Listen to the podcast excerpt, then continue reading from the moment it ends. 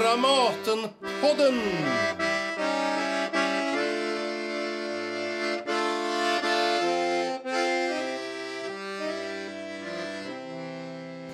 Välkomna till Dramatenpodden, Sanna Sundqvist och William Spets. Tack. Tack så mycket. Vi sitter här nere i Dramatens ljudstudio på coronasäkert avstånd. Vi har några meter emellan oss alla tre. Och jag skojade ju lite mer eller skrev sådär i något mejl att rubriken för det här kunde ju vara ett samtal med två skådespelare om livet och teatern i pandemins tid. Det var ju en lagom pretentiös rubrik.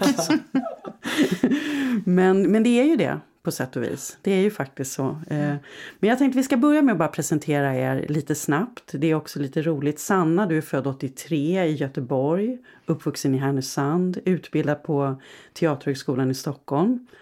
Färdig där 2010 och sen dess så har du arbetat på Dramaten men också gjort både film och tv-roller som vi inte börjar rabbla alla här nu. Men, Nej, nej. precis. Och William Spets, du är född 96 i Umeå. Autodidakt. Komiker, manusförfattare. Och även du har gjort stora roller på tv och på film. Och du har också varit programledare för Melodifestivalen och sommarpratat och allt möjligt. Och sen förra året så jobbar du här på, på Dramaten. Mm. Och det jag tänkte, man kan ju undra varför just ni två är här samtidigt. Jag måste säga att jag inte heller helt, det var bara liksom ett förslag som fanns här, men de två. Så berätta nu varför och hur har ni funnit varandra i arbetet? Förutom att ni båda är med i Liv, Strömqvist eh, tänker på sig själv. Eh, Eh, så, men det var innan, ni kände varandra innan? Eller? Ja, precis. Ja, men Willman... Willman. Jag heter ju Willman. egentligen. Willman har ju blivit en av mina närmsta vänner faktiskt. Det var alltså... Första gången vi jobbade ihop var under en serie som hette Andra åket.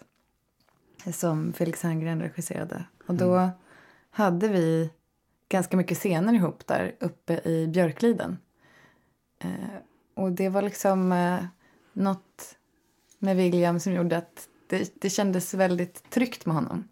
Dels kändes det som att vi bara började jobba väldigt avslappnat direkt. Och sen så när vi inte jobbade så ville jag gärna eh, ligga på hans säng i hotellrummet. honom, ja. Ligga med honom. Nej men eh, det, det var liksom, det, det, kändes, det känns som hemma med William. Alltså på något vis.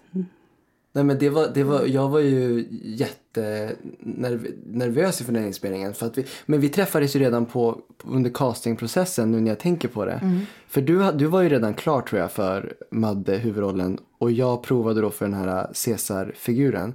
Så då, då var det ju så bra att då fick jag spela mot Sanna i de här prov, under de här provfilmningarna.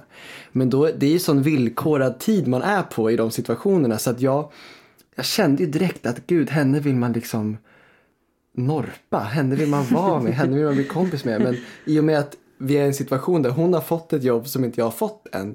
Så minns jag att jag var så här, man visste inte hur mycket man vågade Säga, sig här varandra nej, och men- säga ja. att jag håller på att bli liksom kompis kär i dig. Så att det var väldigt så här, att redan där kände jag, ja men exakt det du säger Sanna, att för det är ju det som är hela målet. Alltså när jag känner att man har hittat rätt i sitt jobb och så. Det är det du säger, den här tryggheten liksom. Att man kan få spela mot någon och studsa mot någon som man känner sig...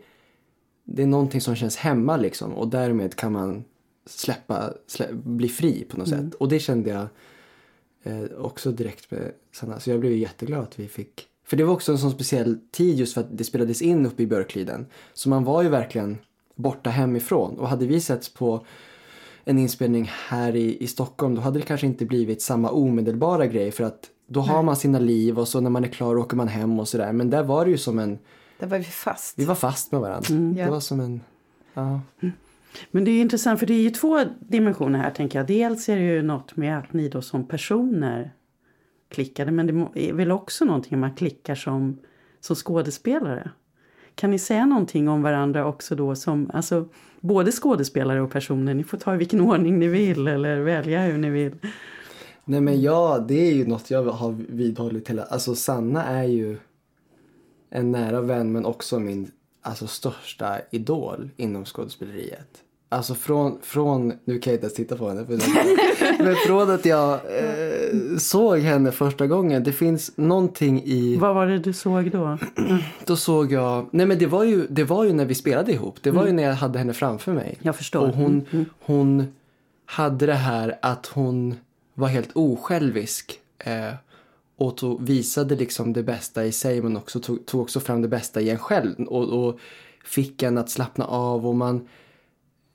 Det var så många inspelningsdagar när liksom man visste att ja, men det var någon dag du hade feber och var ganska sjuk liksom. Och så hade du något, något, ut, något maddeutbrott där. Och bara att se hur, hur hon tog sig an det och liksom när kameran slogs på så var hon bättre än någonsin. Alltså, och, och den där grejen, ha, det, nej, hon får mig att...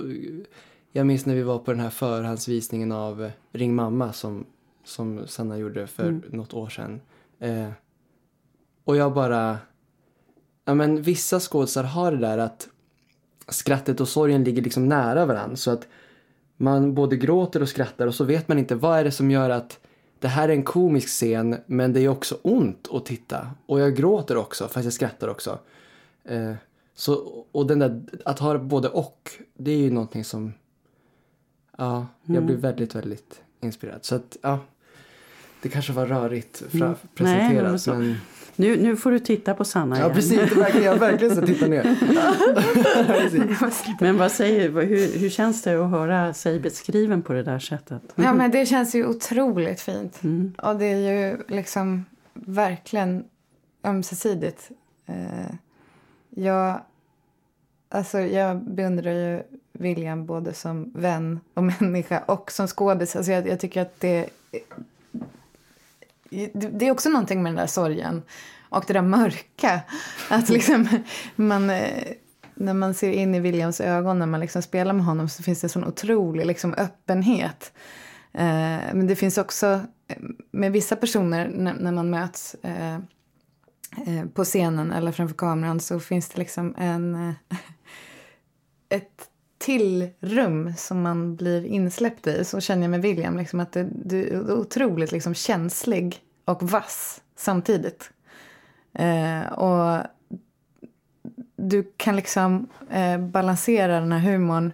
Alltså, du har både en blick utifrån och är helt i det. Eh, och, och, det, är liksom, det, det beundrar jag så, så otroligt mycket. Och jag märkte också liksom med William att så här, om jag svänger iväg någonstans, och man kan inte svänga för mycket för, för William hakar på allting. Och även om jag liksom svänger iväg åt fel håll, fel håll, fel, jag kan inte prata, fel håll så är du där liksom eh, räddar direkt. Eh, och sen så tror jag, alltså, det jag också beundrar är liksom du har väl hållit på sedan du var en månad liksom, med, med din konst. Och eh, du har ett driv som är overkligt. Och eh, jag, jag, känner liksom en stor ödmjukhet inför det. Mm. Jag, jag är bara tacksam att jag får vara i närheten. Nu har inte vi setts heller på några veckor och några månader Nej. så att nu är vi också så här helt i, Nu är vi bara... helt, vi, bara, vi får liksom stänga av och det blir äckligt. Nej. Ja. Nej, nej, fast det Men fast... åh, ja, och man vill ju bara svara, alltså, mm. men det, det, ska inte bli att man ska sitta och, men eh, det är så ja, mm. man blir, jag, ja. Nej men för det, för det jag tänkte ta, ta tag i, för vi fortsätter ju här så ni kommer få säga ännu fler snälla saker till varandra. Och sen det också, det, det, det som vi hatar med varandra. Ja, det, det kommer sen, så fortsätt lyssna. Absolut. Men, men just att, för jag vet, jag gjorde ju ett program med dig William i, i radion, teaterprogrammet. Och där det ändå, vi pratade om just det här med, för du har ju börjat på egen hand. Du har ju verkligen gjort dina Youtube-grejer och blev ju jättekänd när du var jätteung och allting. Men var också väldigt bestämd på det här att det var just skådespelare du ville bli. Och då var det fortfarande, när vi sågs, då var det fortfarande så här att du inte riktigt visste hur, hur det, du skulle komma dit. Fast du också redan då var, var på väg. Och nu är du till och med här då på nationalscenen. Eh, och Sanna, du, jag vet inte riktigt din, din väg innan du gick eh, Teaterhögskolan i Stockholm där du utbildade dig. Men så, så det jag tänkte, någonting kring det här med själva skådespelaryrket. Har du kvar William, känns det lika stort nu att vara här och att vara skådespelare som du gjorde i din föreställning om, om det. Och samma sak för dig Sanna. Att det hur, mm. Ja, men det där är så dubbelt. För jag minns liksom när jag gick gymnasiet uppe i Umeå så hade vi en klassresa ner hit. Och så var vi på scenkonstmuseet här som ligger här bredvid och, mm. och hälsade på. Och så hade vi gjort något maskspel och vi gjorde så här gipsmasker, så här Commedia dell'arte-grejer och jag gjorde en sån fruktansvärt ful mask. Alltså jag minns det så väl, att den var så, var, den var så ful på så många plan. Den var liksom fulaste gula färgen och jag hade komplex för mina ögonbryn jättemycket då. Det var innan så här stora ögonbryn var okej okay, socialt. Då var det fortfarande groteskt. Så då var det så att jag kanaliserade det självföraktet genom att göra 3D-gipsögonbryn som bara gick ut från ansiktet och så här blev som armar. Och så minns jag bara det här ögonblicket när jag gick runt här utanför Dramaten i den gula masken med de där armögonbrynen. Och hade den här liksom, jag tittade på det här huset och tänkte det är min högsta dröm att få, att få, få spela teater och min högsta dröm att få spela teater här. Men jag minns så väl hur, hur många, oändligt många mil bort det kändes. Och jag tänkte, det, det, är liksom, det fanns inte ens på kartan för då ska jag komma in på scenskolan och sen ska man ta sig därifrån. Det, går, det, det var för, för, många steg för mig att ens kunna våga drömma om. Och det var därför jag länge, alltså när jag minns när jag gästade dig i det där programmet. Mm. Det var ju fortfarande att även om jag hade skådespelat och sånt där så har jag en sån respekt för skådespelaryrket och jag tror att det finns något inbyggt liksom mindervärdeskomplex i mig i och med att jag inte har gått scenskolan som också gör att det tog så himla lång tid för mig att våga säga att jag är skådis. Att jag var hela tiden såhär, nej men och så, eh, så skådespelar jag lite. Alltså det var alltid det här att, att ha en, en respekt för det som man kanske ska ha men som man heller inte får låta begränsa en.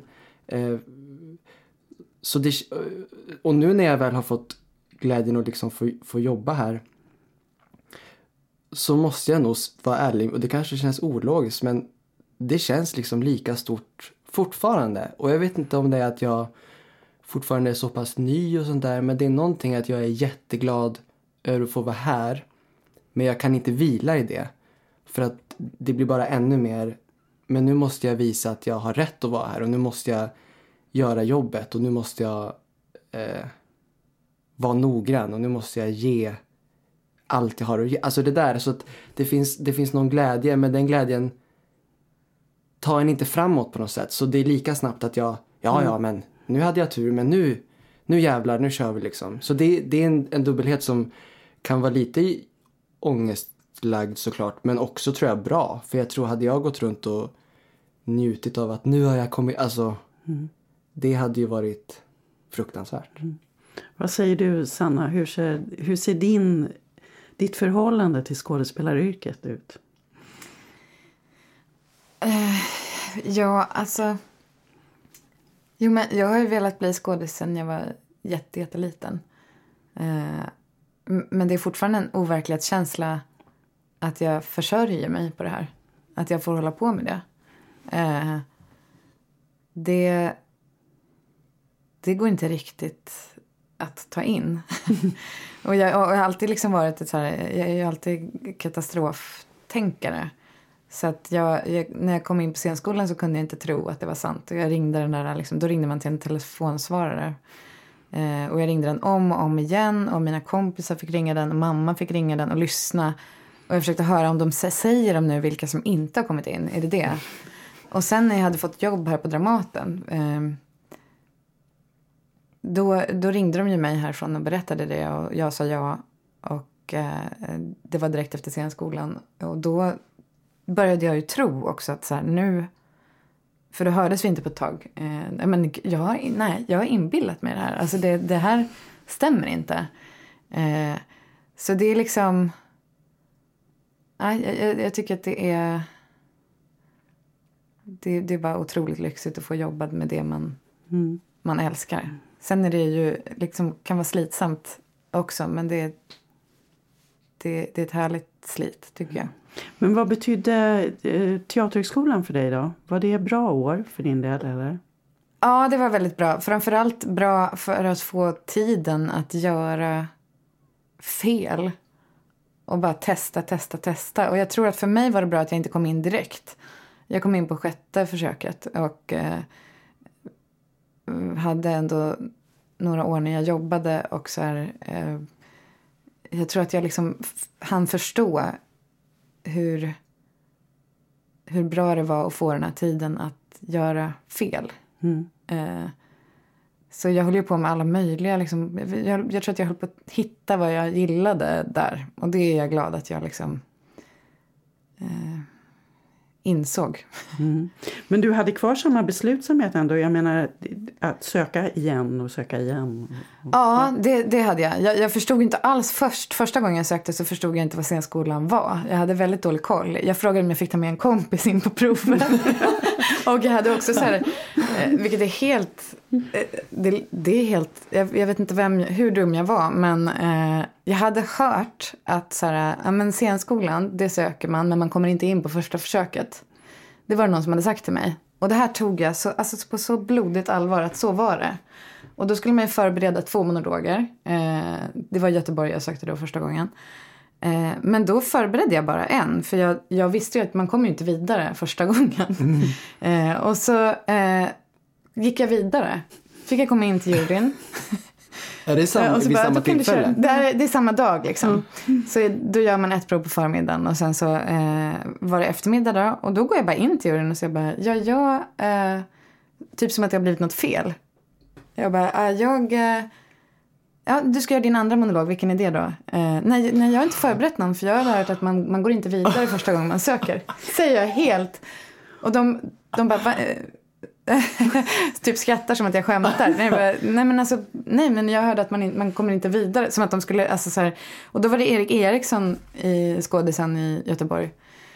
Som var så här, men vet du vad, okej, vä- vänta du får gå ut i rummet lite så snackar de ihop sig lite. Så var han så här, kan du någon sång eller något? Fick jag sjunga lite, dra någon dikt som jag kunde köra min första igen. Men så, så gick jag inte vidare då. Men, men då tänker jag ibland att om jag hade kommit in då så hade jag nog inte alls varit redo. Sen fattar jag ju liksom vad det, vad det var lite. Och förberedde dig till tänderna kanske? Oh ja, alltså jag var så förberedd så att det var nog inte sunt riktigt. Jag vet att jag stod ute i vedbon och drog min text så sent på kvällarna i, när jag bodde i Käckelbäcksmonet. ja. Ja. Men ni har ju spelat nu tillsammans också i Liv Strömquist tänker på sig själv här. eh, Som, vi hoppas att den kommer upp igen, allt det som det är. Man vet inte hur det blir Nej. med någonting och när publiken... Jag hann ändå se, jag hann se ett genomdrag i alla fall. Okej. Så det var roligt. Och, och min dotter var som, hon var verkligen så här Mamma, mamma, jag måste se Liv Strömquist, jag måste se Liv Strömquist. Hon har ju sett den förra. Ja, sådär, kul, med, ja. med, och även sett den senare. Sådär, att det, så vi hann se ett genomdrag. Mm. Men det, det handlar ju om kärlek, kan man säga, är det övergripande temat i den uppsättningen. Har ni någonting att, att berätta om det arbetet? För det är ändå så många som tycker så mycket om Liv Strömquist och Ada Bergers sätt att jobba med Mm. Liv Strömquist. Nej men jag skulle säga att den, att den är heller inte bara handlar om kärlek utan också om döden. Alltså, att den handlar liksom om, om människors eh, besatthet. Vi är besatta av att kontrollera de här två stora sakerna som vi inte kan kontrollera. Som är kärleken och döden. Eh, det, och det, det är så häftigt att få jobba med det och få jobba med, med Livs texter som är så otroligt liksom eh, sylvassa. Eh, som kan kännas enkla men de är så genomarbetade. Så att det är så ovanligt och lyxigt som skådis att få jobba med en sån eh, sylvass text. Så att man kan liksom, man kan släppa väldigt mycket. Eh, för man behöver inte ta ansvar. För vi vet liksom att det här pratar om oss just nu, den här texten. Jag vet inte. Ja men exakt, den är så himla... Den gör någonting... Jag ska inte säga mer än för jag kan ta... Men för när jag läste den, dels när man såg den första föreställningen men också sen när, inför det här då att, att eh, jag läste den här Rödaste rosen slår ut eh, seriealbumet. Att, som den är baserad ja på. precis, Mm, och mm. att det, det var så mycket i den som när man läser någonting som gör att man får syn på sig själv ur, i ett helt annat ljus och man ser, nej men gud, här har jag gått runt och trott att jag har haft koll på vad kärlek är eller på, på hur jag förhåller mig till döden och det här. Men, men så förstår man att nej men gud, jag, har inte, jag är helt vilse. Och den insikten är ju hisnande men också ganska härlig. Att man får komma ner på jorden och bara, jag har ingen aning om någonting, om, om vart jag ska och vad jag är och vad, vad jag vill. Och det, det är någonting med den ovissheten som vi, det känns som att vi utforskar i föreställningen också. Att, att vad är det vi är så rädda för? Att, vad är det värsta som kan hända i att acceptera det okontrollerbara liksom? Att vi med döden, att vi, till all, all, varje pris, om, se, nu ser jag ung ut och nu ser jag och, och jag kanske inte får cancer om jag äter de här bladen. Alltså att man, man gör allt liksom bara för att stoppa det där tåget på något sätt. Eh, det, det är väldigt liksom Handlar, jag tänker du säger att du känner dig vilse, eller men är det inte också att hela vår tid är vilse? Alltså tänker jag när jag ser den uppsättningen, att vår tid är vilse i vad som är vad. Det är ju väldigt mycket det som också gestaltas, det här att man tror, alltså som använd, hon använder ju moderna exempel som gift vid första ögonkastet, de här föreställningarna om att man kan på något sätt kalkylera och laborera med både sina egna känslor och med hur man ska få eventuell kärlek eller andra saker att uppstå. Alltså att allt blir också någon sorts, det låter så banalt att säga men att det är varor helt enkelt. Att vi blir... Vi konsumerar Ja. Mm. varann mer eller mindre. Och det... På något sätt så, så här, Ja, det, det kan man ju göra. Så länge man vet om att man gör. Jag, jag tror att så här, man får heller inte tappa... Alltså, att det inte heller är fult av oss människor att vara ytliga också. Eller så här, för vi är ju det, delar av oss. Eh, ibland så vill man har man det här behovet av att nu vill jag bara bli bekräftad och så gör man vad som... Men det är någonting med att... Ja men just det här att, få- att få syn på de där sakerna.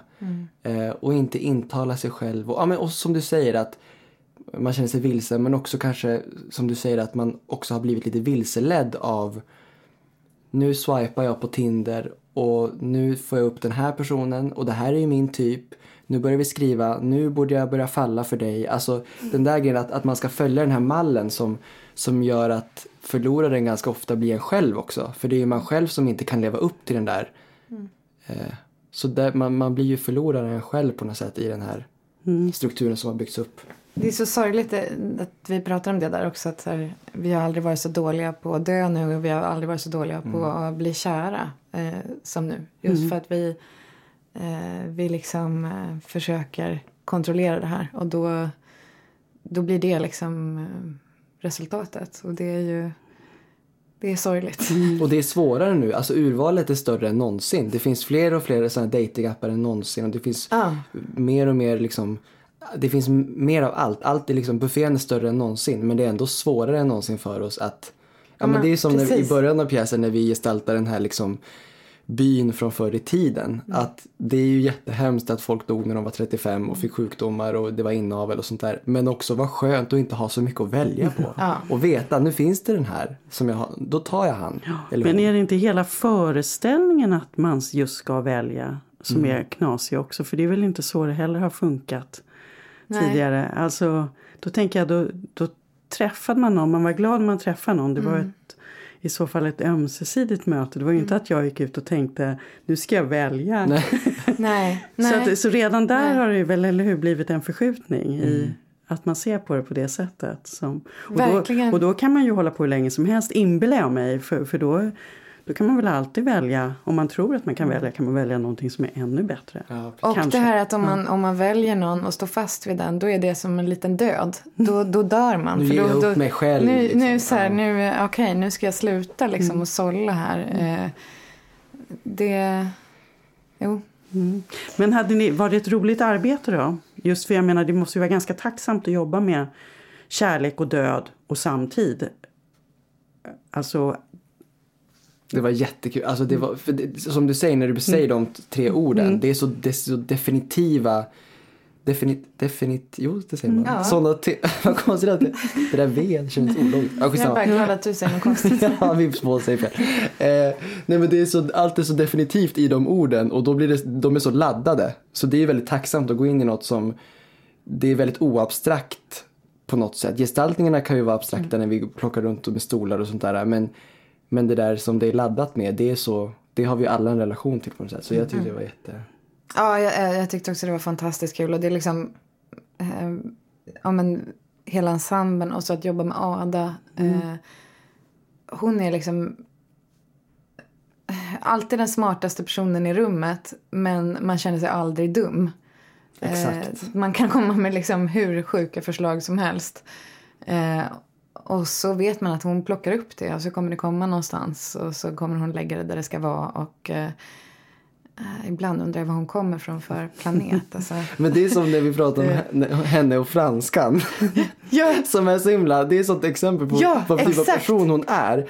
Att som du säger så här, att hon är så fruktansvärt smart och kan så mycket och är Ja. liksom allt man tänker har hon redan tänkt på. Men hon är ändå så himla inlyssnande och man får fortfarande liksom utforska de där tankarna i sin egen takt. Men då var det ett så kul exempel på det var under liksom hela reperioden, det finns några liksom partier på franska Ja.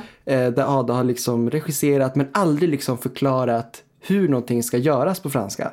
Eh, så det har verkligen känts som att Ada är en person som inte kan franska som alla oss andra. Ja. Och så en dag säger du till mig Sanna, nej men hon är ju, talar ju flytande franska. Ja.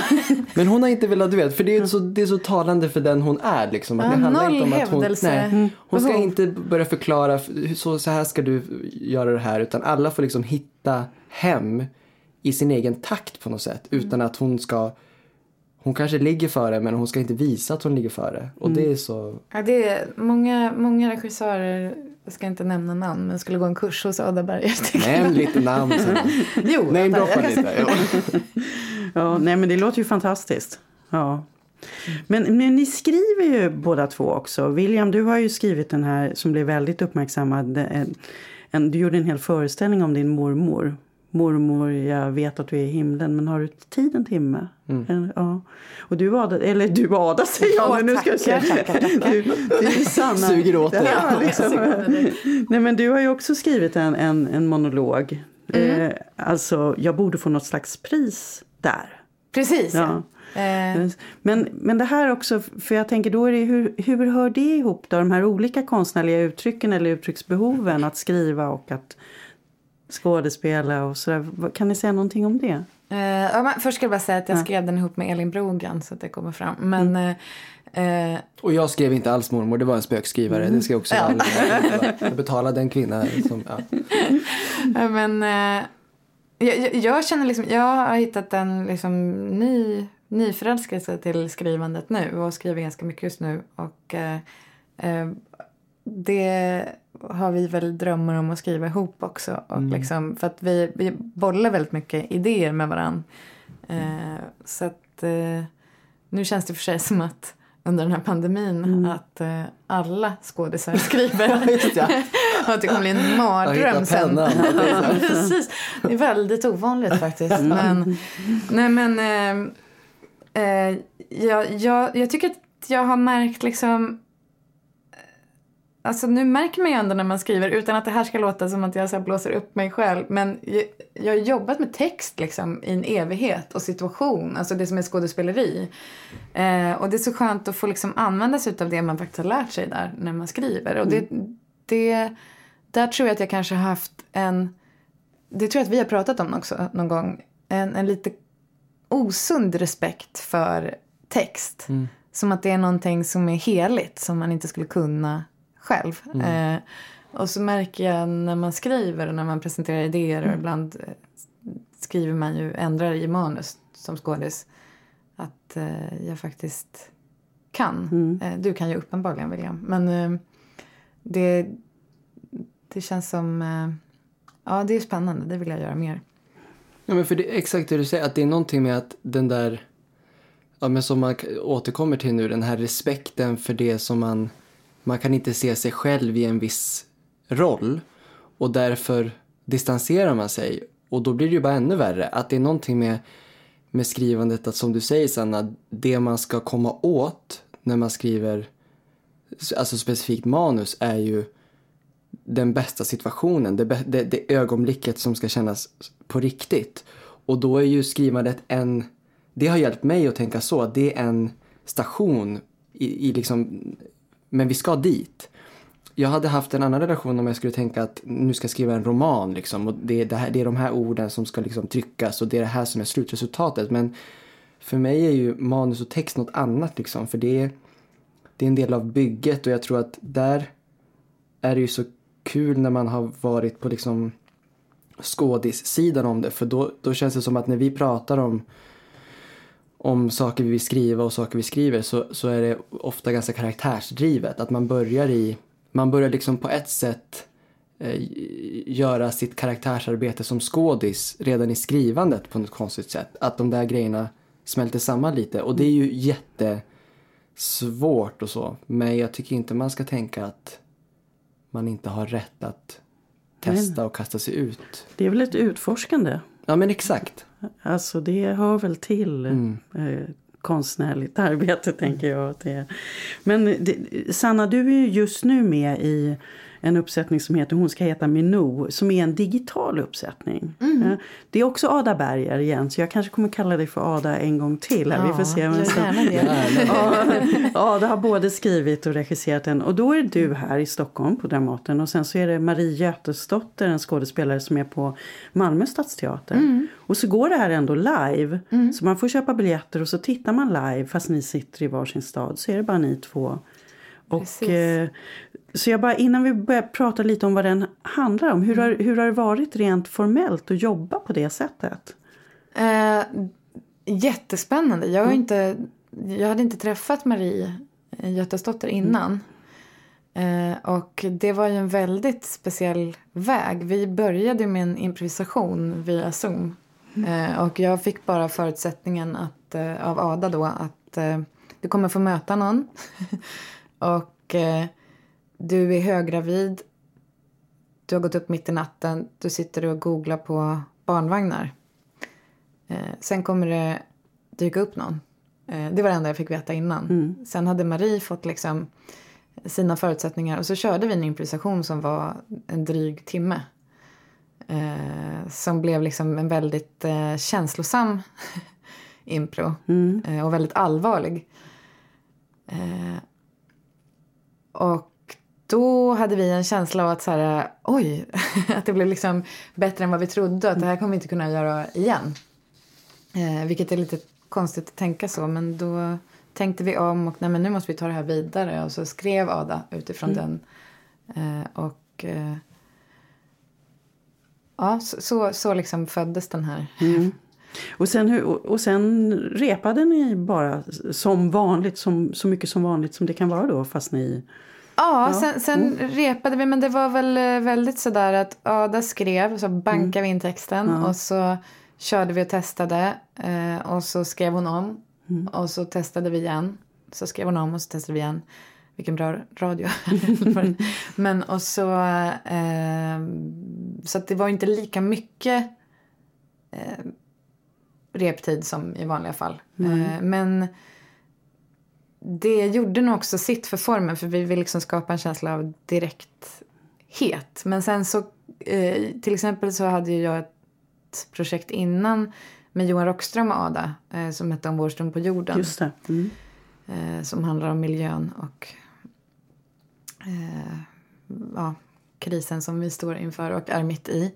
Så att där hade jag redan gjort ett arbete innan kan man säga.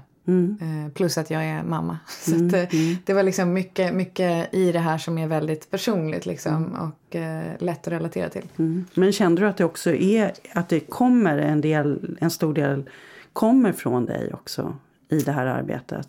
Ja, det, Ja. Det, det känner jag ju. Att eh, jag använder mig verkligen av mig själv. Liksom. Och jag tycker om att göra det mer och mer i allt jag gör. Liksom. Jag vill inte säga för mycket för jag tycker att man gärna kan gå in och köpa biljetter och se det här för det är verkligen sevärt. Men man kan ju säga så mycket som att det är ju, tyckte jag i alla fall, det är ju verkligen skrivet i den här tiden. Det är ju en sorts dystopi. Nästan science fiction. Alltså dimensioner och oerhört eh, känslomässigt. Det är det verkligen. Det är jättekänslomässig science fiction fast som är, det är vår nya. Precis. Så är det. Nej, men det är ju liksom, det är också lite eh, roligt att det är just jag och Adam Marie som ofta jobbar med humor. Som, men det är ju det där med humorn och sorgen. Och, Mm. Jo, men och, och sen just den här tiden, för det var ju det med den här lite pretentiösa rubriken, rubriken Mm. som jag hade på det här mötet. Men då hade jag ännu inte sett den här Nej, uppsättningen. nej, nej. Och på något sätt så kommer den också lite som en bekräftelse. Även samarbetet med Johan Rockström där som det blev Mm. också. Det är ju väldigt, väldigt speciell tid vi lever i nu. Hur, med både alltså miljöfrågan så närvarande Mm. och pandemin som ändå ställer saker på sin spets för alla. Mm. Men inte minst på teatern såklart när man inte kan göra det man brukar göra. Som någon sa, teater är ju på låtsas från början. Mm. Och nu ska vi låtsas göra någonting som är på låtsas. Alltså att det blir, för att man inte ens får göra det som kan göra ett sken av verklighet som är att möta publiken. Eller att eh, på, på riktigt då. Man möter ju publik på andra sätt eller försöker ju. Men, men hur känner ni att det här har, alltså hur har det påverkat er? Den, det här, och det har ju gått över ett år nu faktiskt som, som det har varit så här. Nu är det väl ganska precis ett år sedan teatern stängde. Precis. Ja. Ja men gud, det är så svårt att sammanfatta eller förstå sig på sig själv på något sätt under det här året. Eller jag har jag har haft både att det har tagit sig fysiska uttryck, att i vissa skov så har det nästan kunna kännas som vanligt. Alltså i somras då kunde man ändå sitta på någon gräsplätt och inbilla sig att det var som vanligt och så sen kom det tillbaka. Jag tror den där psykiska påfrestningen också. På ett sätt känner jag tack gode gud att vi inte visste att det skulle hålla på så här länge. För då hade ju det varit liksom, då hade ju varit någon slags ännu mer kollektiv depression än vad det har varit. Men på ett sätt så, det har varit väldigt, ja men så här upp och ner för vi har ju alla också våra privata liv som drabbar en och kastar en åt olika håll. Och då när, det, när den här pandemin ligger som en hinna över det så blir det ju ännu mer att, att ta in. Så att jag har inget riktigt bra svar till det. Nej. Jag tycker det har varit jätte, jättekonstigt på många sätt. Ja, jag, jag, jag skulle säga alltså rent eh, personligt så, så har ju den här pandemin gjort att jag fick liksom eh, något, något som var positivt med det är ju att jag fick väldigt mycket tid med min familj. Eh, och jag tror i samband med det och i samband med liksom vad den här pandemin innebär, var vi är på väg miljömässigt eh, så blev det ännu tydligare för mig liksom hur det hänger ihop med mitt jobb. Att jag vill liksom... Jag vill inte göra något som inte betyder något. Eh, för det är inte värt. Dels så vill jag inte liksom eh, ta min egen tid från tid med min familj och gå iväg och, och göra en föreställning som jag inte vet vad den, vad den vill säga, vad den vill kommunicera. Eh, utan jag, vill verkligen ännu mer än innan liksom, eh, nå publiken eh, och veta vad jag håller på med. Eh, och eh, ja, det, det är liksom... Det blir väl... Det, allt ställs liksom på sin eh, spets nu. Och... jag tycker alltid den där balansen är svår med liksom jobb och familj. Men det är någonting där som är väldigt vägledande. Att säga, men då ska det vara värt att vara... Och så, så känner jag till exempel med, med livföreställningen. Där vet jag vad vi kommunicerar. Eh, där tycker jag att det är ett riktigt samtal med publik. Även om vi inte haft så många i publiken. och så med ehm, Hon ska heta Minou. Eh, den känns ju liksom onekligen viktig. Jag behöver liksom inte, jag, jag känner att jag har varit med om några gånger att man frågar varför ska man se den här föreställningen så hittar man på ett svar. Eh, men det här är ju liksom så här, nej men det är livsviktigt. Eh, Inte livsviktigt att se föreställningen men insikten vi försöker ge folk är livsviktig. Liksom. Men det är ju intressant därför Mattias Andersson, Dramatens chef, som ju också är både regissör och dramatiker, han håller ju på nu med en uppsättning där hela ensemblen, alltså alla skådespelare är engagerade.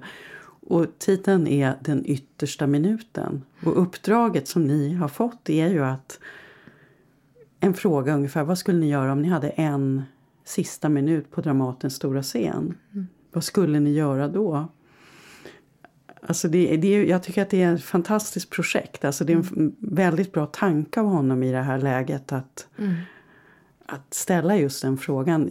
Och jag förstår, ni vill kanske liksom inte förstöra eller outa eller så om ni håller på och funderar på det här. Men kan ni säga någonting om var ni befinner er i den processen eller hur ni har tänkt kring den där yttersta minuten? Uh, ja, men, uh, jag, jag, kan säga, jag, jag mm. har en idé liksom att jag skulle vilja jag skulle vilja under den här minuten uh, lägga undan ganska mycket tid till den och jobba på att det jag vill är att på en minut få publiken att gråta av skratt. Mm.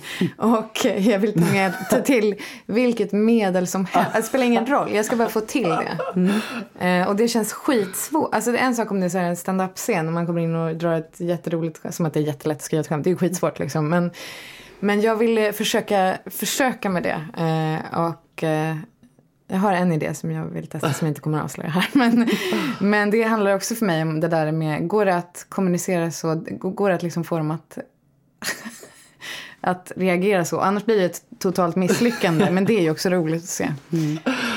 Ja, men, exakt som du säger att jag har skickat några förslag till Mattias. Men jag kommer på mig själv att det blir mycket mer instinktivt än vad jag har tänkt. Alltså det blir mycket mm. mindre intellektuellt än vad jag kanske skulle tänkt vid första anblick. Att okej, okay, hela Dramatisk ensemble och det är den yttersta minuten. Vad vill jag säga? Vad vill jag nå ut med för budskap och, och, och text och dikt? Du vet, man, det är liksom den första tanken. Men så fort jag börjar tänka på det här så, så är vi ju bara små djur, känner jag. Alltså när jag börjar tänka på, okej, okay, nu har jag en minut.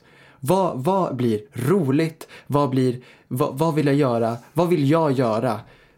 Och hur gör jag någonting där allt står på spel på en minut? Och då blir det ganska mycket mer, alltså jag tänker på det när du berättar den här idén Sanna, alltså det blir lite mer basalt än vad det kanske är man tänker på när man tänker på den här inramningen. Att, och det är ju också existentiellt på sitt sätt, att vi är alla de här zebrorna på savannen och vi är hung och nu har vi en minut och nu det ska bli jättekul att liksom gå in i repetitioner med det här, också av nyfikenhet för hur folk har tänkt. Jag mm. tror att det kommer kunna vara jätteolika vad folk har landat i. Det kommer kunna vara mm. helt olika Precis, där får man ju liksom lita på att Mattias har tänkt något större. För det är ju roligt att man, jag sitter och pratar om liksom hur viktigt det ska vara. Sen bara, jag vill få publiken att gråta. ja. Men det är liksom, där, där tänker jag att det handlar om att liksom något genuint. Där handlar det om att försöka se vad vill man verkligen. För det skulle inte kännas genuint att jag bara, källsortera! Mm, nej, precis. Ställer sig och... mera. Då blir det så. Eh, utan man vill bara göra något rakt från hjärtat där tänker jag. Och lita på att Mattias har någon tanke. Han kanske ja. inte har det alls. Nej, men det ska bli, jag, jag ser jättemycket fram emot det där. Det ska bli oerhört spännande just faktiskt. Ja, spännande, intressant att se vad som händer. Men alltså nu är, jag har ju också en hel lista här med, med ord som vi eventuellt skulle kunna säga någonting om. Eh, frågan är om vi ska, ska vi dra de här orden jättefort och så får ni bara säga någonting. Uh, sen, har ni, sen har ni fått ett uppdrag av mig också. Men mm. vi, vi, försöker mm. hinna med båda delarna. Då säger jag ett ord och sen kan ju så gör vi bara så här som en... Det, det får gå, det Ska man gå... säga vad man tänker på då? Ja, eller vad som kommer precis. Eller så. Något snabbt liksom. Ja, ja. ja. Mm. Humor. William. Svårt. Nej, vänta. Sanna! Ja, Sanna! Säg Sanna! Nej, nu går jag. Okay. Ada, okay. Ada. Nej. Nästa ord. Sorg. Eh, eh, mardrömmar. Allt. Blyghet. Eh, mäns ah. Mänskligt. Duktighet. Eh, ja, försöker säga hej då till ja, den. Ja, Text. Ja, det är oh. bokstäver och... Ja. Det är otroligt. Det är ju bara ljud. kropp. kropp. Åh, mycket med kropp. Oj, oj, oj. Tänk att föda. Du har inte fött två barn, William, så du vet ingenting Så om du ska detta. bara hålla käften just Du ska nu. bara hålla käften. Jag, tar, jag står för den. Jag tar kropp, ja. Eh, representativitet. Viktigt. Eh, Netflix-serien Pose. Se. Könsroller. Netflix-serien Pose. Se. Netflix-serien Pose. Se. Har du sett den ens? Nej. Nej. Haka på. Könsstereotyper. Ja, det finns det ju gott om. Det är så här, vet du vad det där är? Det är som när, man- när en standup-komiker ska börja dra eh, början av en harang. Könsstereotyper, finns det gott om. Tack så mycket för ikväll. Det är så här, så, eh, nej men okej, könsstereotyper. Eh, jag, jag svarar så, ja, svarar jag Sanna. Ja. Ja.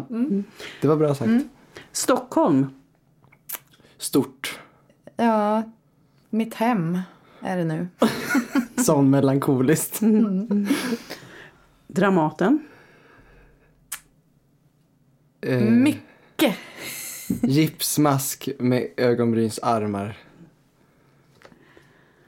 Framtidsdrömmar. Jinxa. Ah, panik.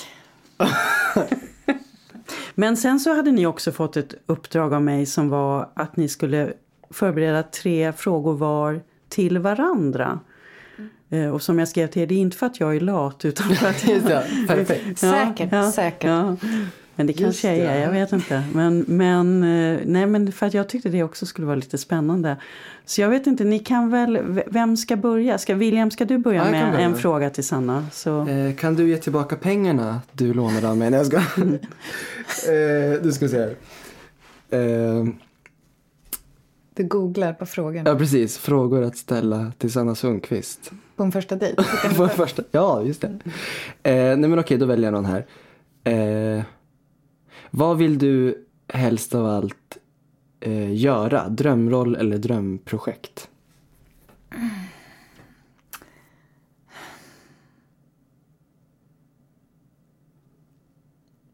Ja, nej, men... Eh,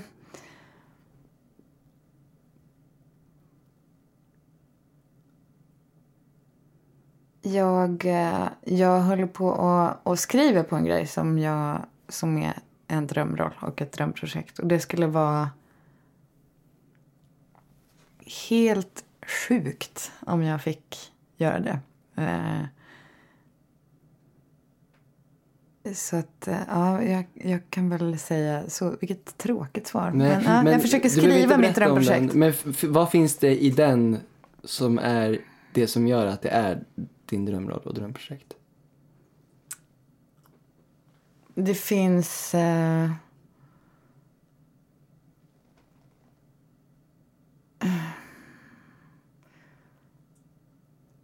Det är liksom en historia som jag bara känner att jag måste få berätta. Och jag vill göra det med humor men också med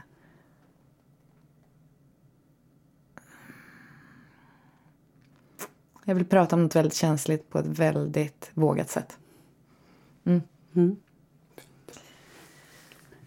har du, ta din första fråga Ja. till William också. Mm. Okej, William, då undrar jag...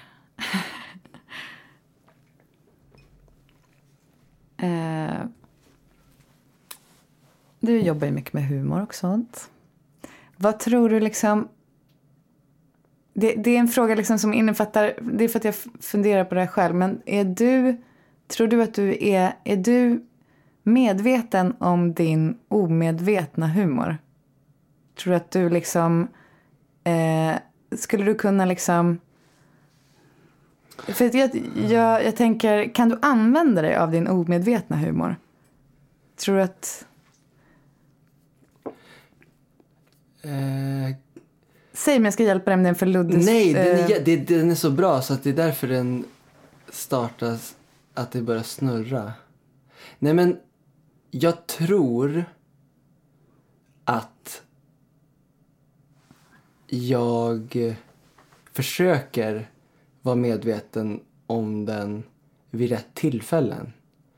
Att jag tror att jag försöker vara medveten om omedvetenhet. Att det finns någonting när jag skriver, att då behöver jag ha en blick på det. Liksom. Då, för, då måste jag få syn på det här konstiga beteendet, det där konstiga valet, men stå utanför det. Och så sen behöver jag kunna stänga av det när man gör det liksom. Eh, men jag tycker att det är... Det är, det, det är därför jag tycker att det är så svårt också med humor. För att det finns inget roligare, tycker jag, än människor med fruktansvärd dålig självinsikt eller självkännedom. Nej. Som bara vandrar runt och, och går in i fel, åt fel håll. Alltså det är för mig det mest hysteriska som finns. Men det är ju också lätt, det är lättare att tänka på vad man gör eh, och vara medveten och, och, planera och bestämma sig för saker. För då kan man kontrollera det. Eh, och det andra är väl att släppa på det. Så det är väl det som är den ständiga utmaningen för mig tror jag. Att i vissa situationer måste jag kunna kontrollera det. Och i vissa situationer måste jag ha noll tankar på det. Mm. Och det är nästan svårare för mig än att försöka titta på det och analysera. För det, det är konkretare för mig. Det kanske var jätteluddigt Nej, svar. det var det inte. Jag, jag tycker att det är jättespännande. Ja, jätte... Mm. Sanna, ta en till du så vi inte är bara så här... Nej, så, så, så tråkiga. Mm, ja. eh, Okej, okay, då, då, undrar jag liksom... Eh, har du för dig något konstigt innan du ska spela föreställning till exempel? För jag vet att jag själv brukar lägga trygghet oh. i ah. konstiga grejer. Alltså att man, man, man skapar små rutiner för att skapa trygghet. Uh, har, har, du några såna, brukar du fastna i några sådana grejer som du bara måste göra innan? Ja, jag brukar ta alldeles för mycket läppsyl. Jag brukar eh, ta... Läppsyl? Läppsyl? Nej, Nej förlåt, men, nu... ah, här får vi bryta. Det här, hit men inte längre. Det här känns, Nej, men det är olustigt. Nej, men inte jag höra vad du hade. Nej, men förlåt. Okej, okay, vi tar upp det där sen. Förlåt. Du tar för Vissa mycket... säger ju lypsyl. Och ja, det tycker jag är snäppet nej, faktiskt. Det heter lypsyl. Lypsyl. Lypsyl. Med lypsyl. Ja. Läppsyl. Ja men det är ju på läpparna. Och så sylar man på något. Ja, det här, jag tänker inte. Ja. Ska vi gå vidare? Nej, vi går vidare. Nej men jättemycket Jag tar astmaspray fast jag inte behöver det. För jag, jag får så här tics att tänk om jag får en astmaattack från ingenstans. På, så då tar jag alltid för säkerhets skull. Och så, och så är jag nervös. Och så ganska mycket, det har blivit lite bättre men i början, nej, men när jag gjorde mormor och sånt där då då spydde jag ganska ofta för att jag var så nervös. Va? Ja, att min nervositet sitter så, det sitter väl oh, de flesta, för de flesta i magen men för mig är det att eh, Shit jag, jag, min nervositet blir väldigt fysisk liksom. Så att mycket handlar bara om att så här, hålla den i schack typ. Men på liv har jag inte kräkits en enda gång. Mm. Så det är ju... Normalt. Det är ju normalt. det är framsteg. Jag kompenserar med Lepsyl. Ja. det, det, jag kan hålla med om att det vore en viss logik i att det, att det hette så egentligen. Mm. Men, och du, en fråga till till Sanna här då. Mm. Just ja. Eh, det här kanske också är av egoistiska skäl, att man vill ha, något man vill ha svar på. Men eh, vad hjälper dig Vad hjälper dig när du har fastnat? I eh, livet eller i en föreställning eller liksom? Mm. Du får eh, tolka det både och kan det vara. Eller om du... Ja. Det kan vara i ditt kreativa, i ditt skådespeleri men det kan också vara... Om du har fastnat, var, vart tar du vägen? Ja, men eh, jag... Mm. Musik skulle jag säga hjälper mig. Sådär. När, när jag vill liksom um, hitta kraft på något sätt. Uh, jag har ofta liksom, om, om man tar det föreställningsmässigt till exempel eller om jag ska filma så har jag ofta, hittar jag ofta någon låt eller så som funkar bra för att, för att hitta kraft. Um, kan det vara en, en låt som så här, som hjälper dig med karaktären eller bara någon som får upp din, ditt fokus? Eller din... Ehm, ja, det, det, kan, det, det, där kan vara olika. Det, när det är teater så kan det ofta handla om att eh, bara orka göra det igen när man har spelat samma föreställning så här 50 gånger och vill hitta kraft till att göra det som om det vore första gången man gjorde det. Då, då är det liksom någon... Och det är ofta ganska lite så pinsamma låtar. Alltså typ... Nu, nu är Billie Eilish till exempel underbar, men att jag känner mig typ lite för gammal. eh, brukar jag göra när jag lyssnar på de låtarna. Eh, och annars om jag ska in i ett mode liksom. Eh, och, alltså hitta någon eh, sorg någonstans i kroppen eller så. Då, då, då är det också musik skulle jag säga. Eh, I livet. Ingen aning. Så här, alltså, klyschor. Säga saker högt. Säga hur jag känner. Prata. Mm. Tänka. Om jag inte hade förmågan att känna rädsla. Vad skulle jag göra nu? Nu ja, säger jag verkligen såna här Instagram-quotes. Men... Nej, men det där är jätte... Alltså, om, om jag inte kunde känna, det har jag aldrig tänkt på. Ja, om jag det... inte kunde känna rädslan, hur ska jag... Precis, att verkligen bara försöka tänka. Och då, där, där ligger det ju någonting. Mm. Mm. Och nu, ni har en fråga var kvar, eller hur? Att det, ja. Vem vill? Jag kan köra. Mm. Uh... Uh...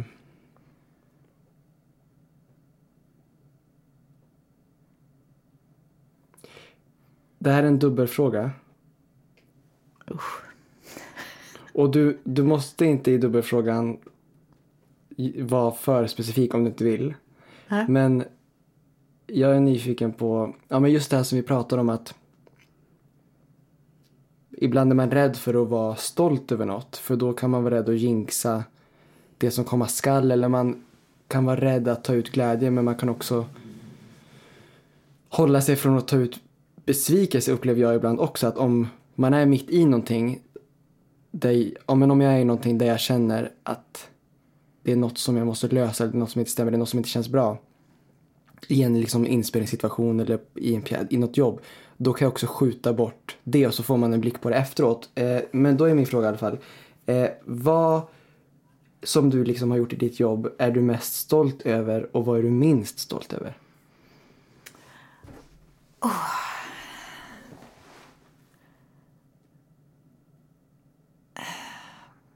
Vidrig fråga. det var en bra fråga. Oj. Oj. Mm. Och det kan vara en upplevelse. Det behöver inte vara så här om du inte vill säga något specifikt. Men eh, jag är nog mest stolt över... Jag ska försöka våga vara specifik. Jag är nog mest stolt över eh, Ring mamma som jag gjorde med Lisa Skan. Uh, ja. Minst stolt